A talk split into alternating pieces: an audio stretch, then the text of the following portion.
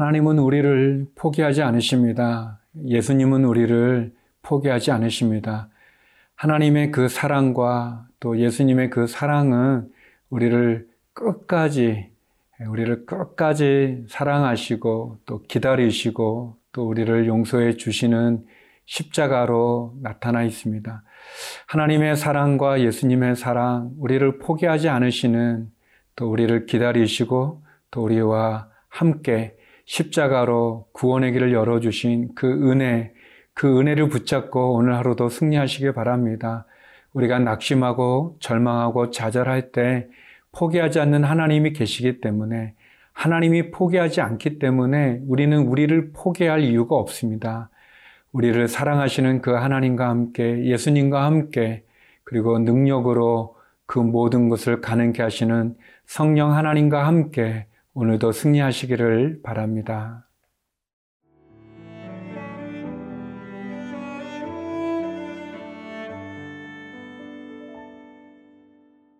예레미야 14장 13절에서 22절 말씀입니다. 이에 내가 말하되 슬프도소이다 주 여호와여 보시옵소서 선지자들이 그들에게 이르기를 너희가 칼을 보지 아니하겠고 기근은 너희에게 이르지 아니할 것이라. 내가 이곳에서 너희에게 확실한 평강을 주리라 하나이다. 여호와께서 내게 이르시되 선지자들이 내 이름으로 거짓 예언을 하도다. 나는 그들을 보내지 아니하였고 그들에게 명령하거나 이르지 아니하였거늘. 그들이 거짓 계시와 점술과 헛된 것과 자기 마음의 거짓으로 너희에게 예언하는도다. 그러므로 내가 보내지 아니하였어도 내 이름으로 예언하여 이르기를 칼과 기근이 이 땅에 이르지 아니하리라 하는 선지자들에 대하여 여호와께서 이와 같이 말씀하셨노라. 그 선지자들은 칼과 기근에 멸망할 것이요 그들의 예언을 받은 백성은 기근과 칼로 말미암아 예루살렘 거리에 던짐을 당할 것인즉 그들을 장사할 자가 없을 것이요. 그들의 아내와 아들과 딸이 그렇게 되리니 이는 내가 그들의 악을 그 위에 부음이니라. 너는 이 말로 그들에게 이르라. 내 눈이 밤낮으로 그치지 아니하고 눈물을 흘리리니 이는 처녀딸 내 백성이 큰 파멸 중한 상처로 말미암아 망함이라. 내가 들에 나간즉 칼에 죽은 자요. 내가 성읍에 들어간즉 기근으로 병든 자며. 선지자나 제사장이나 알지 못하는 땅으로 두루 다니도다. 주께서 유다를 온전히 버리시나이까? 주의 심령이 시온을 싫어하시나이까? 어찌하여 우리를 치시고 치료하지 아니하시나이까 우리가 평강을 바라도 좋은 것이 없고 치료받기를 기다리나 두려움만 보나이다. 여호와여 우리의 악과 우리 조상의 죄악을 인정하나이다. 우리가 주께 범죄하였나이다.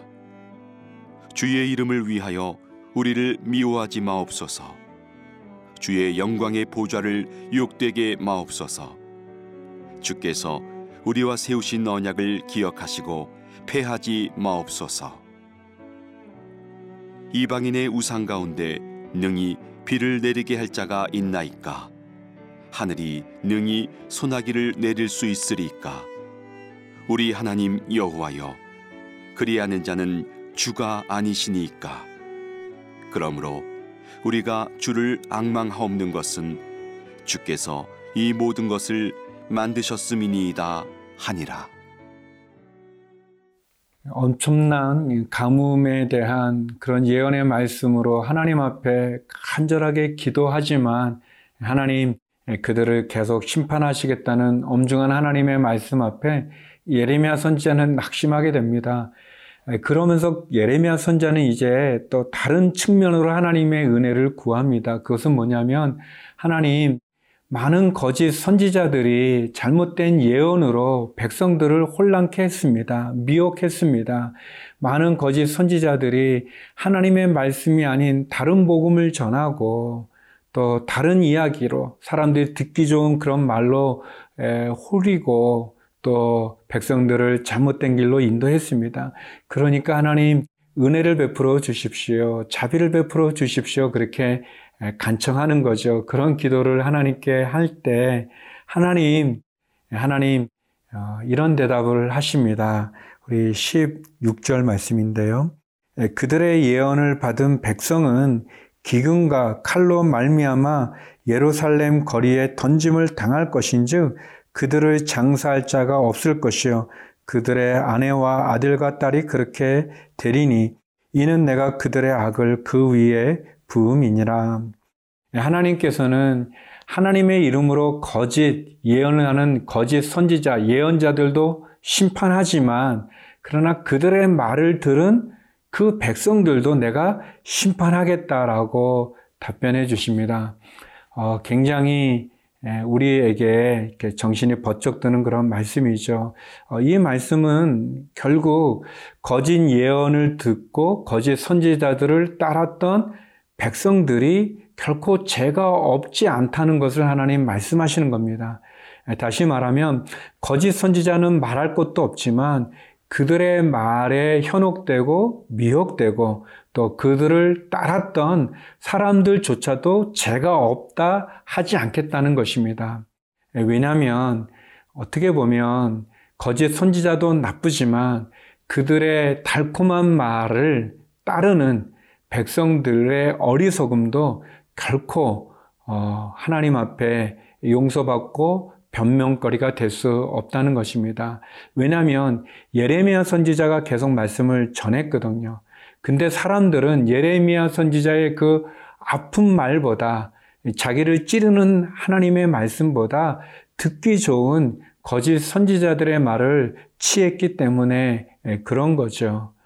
어떻게 보면 우리들도 하나님의 말씀 가운데 우리가 밑줄 긋는 말씀들은 다 우리를 축복해주고 우리에게 평강을 약속하는 그런 말씀들을 좋아하고 내가 당연히 끊어야 되는 죄에 대한 하나님의 경고의 말씀은 밑줄을 안 긋고 또 좋아하지도 않고 또 내가 감당해야 되는 어떤 의무에 대해서는 우리가 기피하는 그런 거와 비슷한 거죠.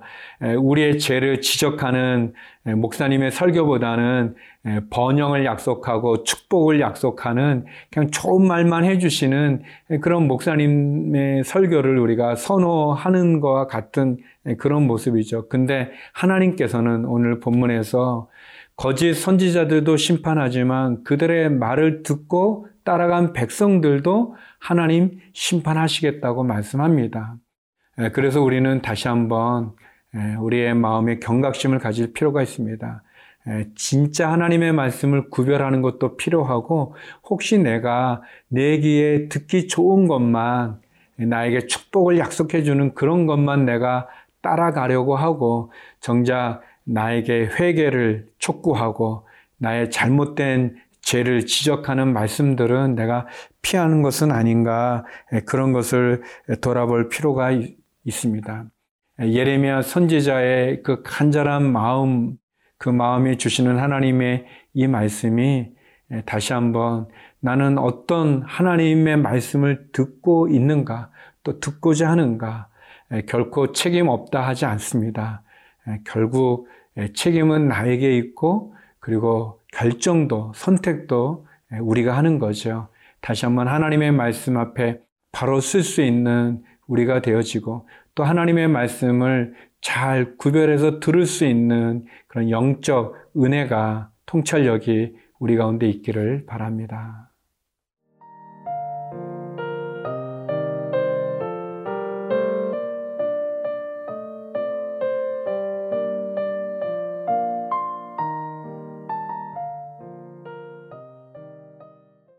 너무나 어렵고 또 너무나 좌절되는 그런 하나님의 말씀이죠.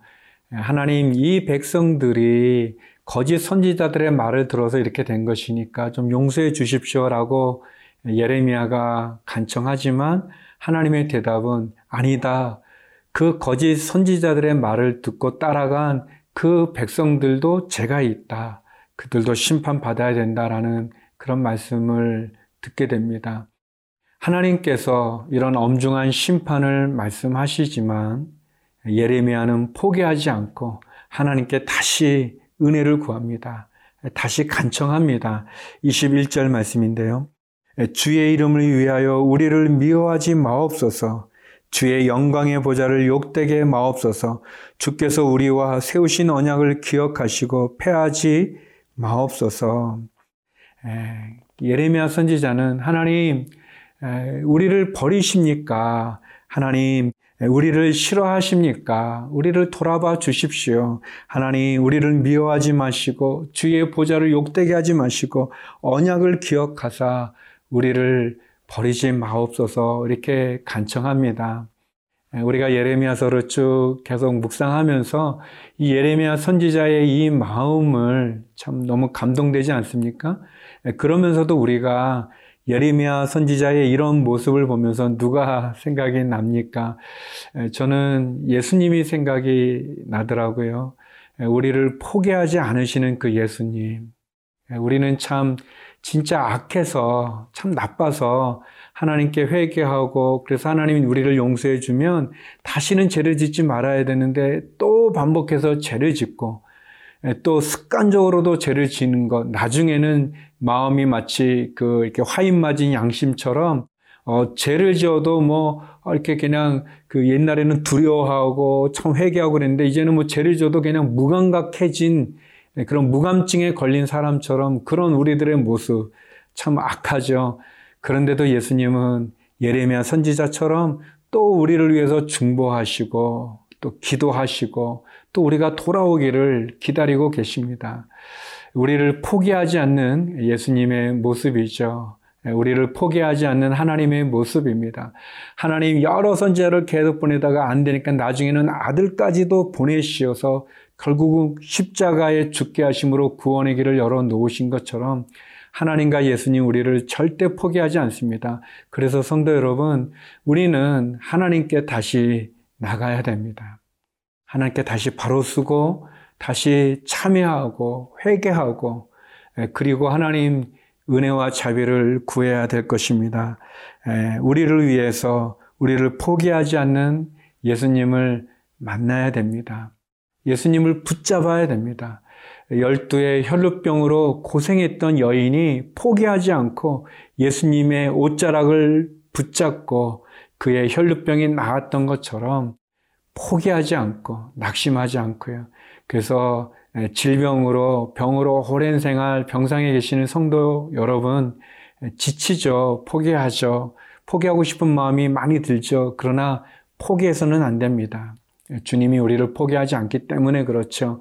또 상황의 어려움 속에서도 낙심되고 길이 보이지 않아도 절망해서는 안 됩니다. 믿음을 가진 성도는 절망하는 사람이 아니라 소망을 갖고 희망을 가지고 길을 찾는 사람입니다. 앞이 닫혔으면 뒷문이 열려지는 것입니다. 옆문이 열려지는 거예요. 하나님께서는 우리에게 은혜를 주시고 사랑하고 포기하지 않습니다. 그러기 때문에 우리가 이 어려운 상황 가운데도 포기하지 않는 예레미야의 기도처럼 하나님 앞에 다시 한번 포기하지 않는 예수님을 붙잡고 승리하시기 바랍니다. 기도하겠습니다.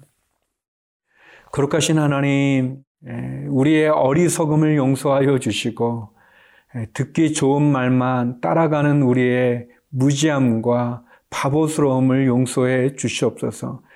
우리를 포기하지 않는 주님, 그 주님의 치유함과 회복을 바라보며 오늘도 승리하는 하루가 되게 하여 주옵소서.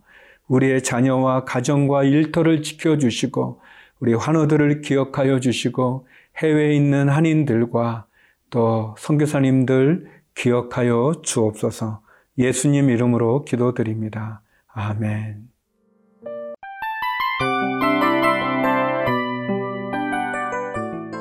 이 프로그램은 청취자 여러분의 소중한 후원으로 제작됩니다.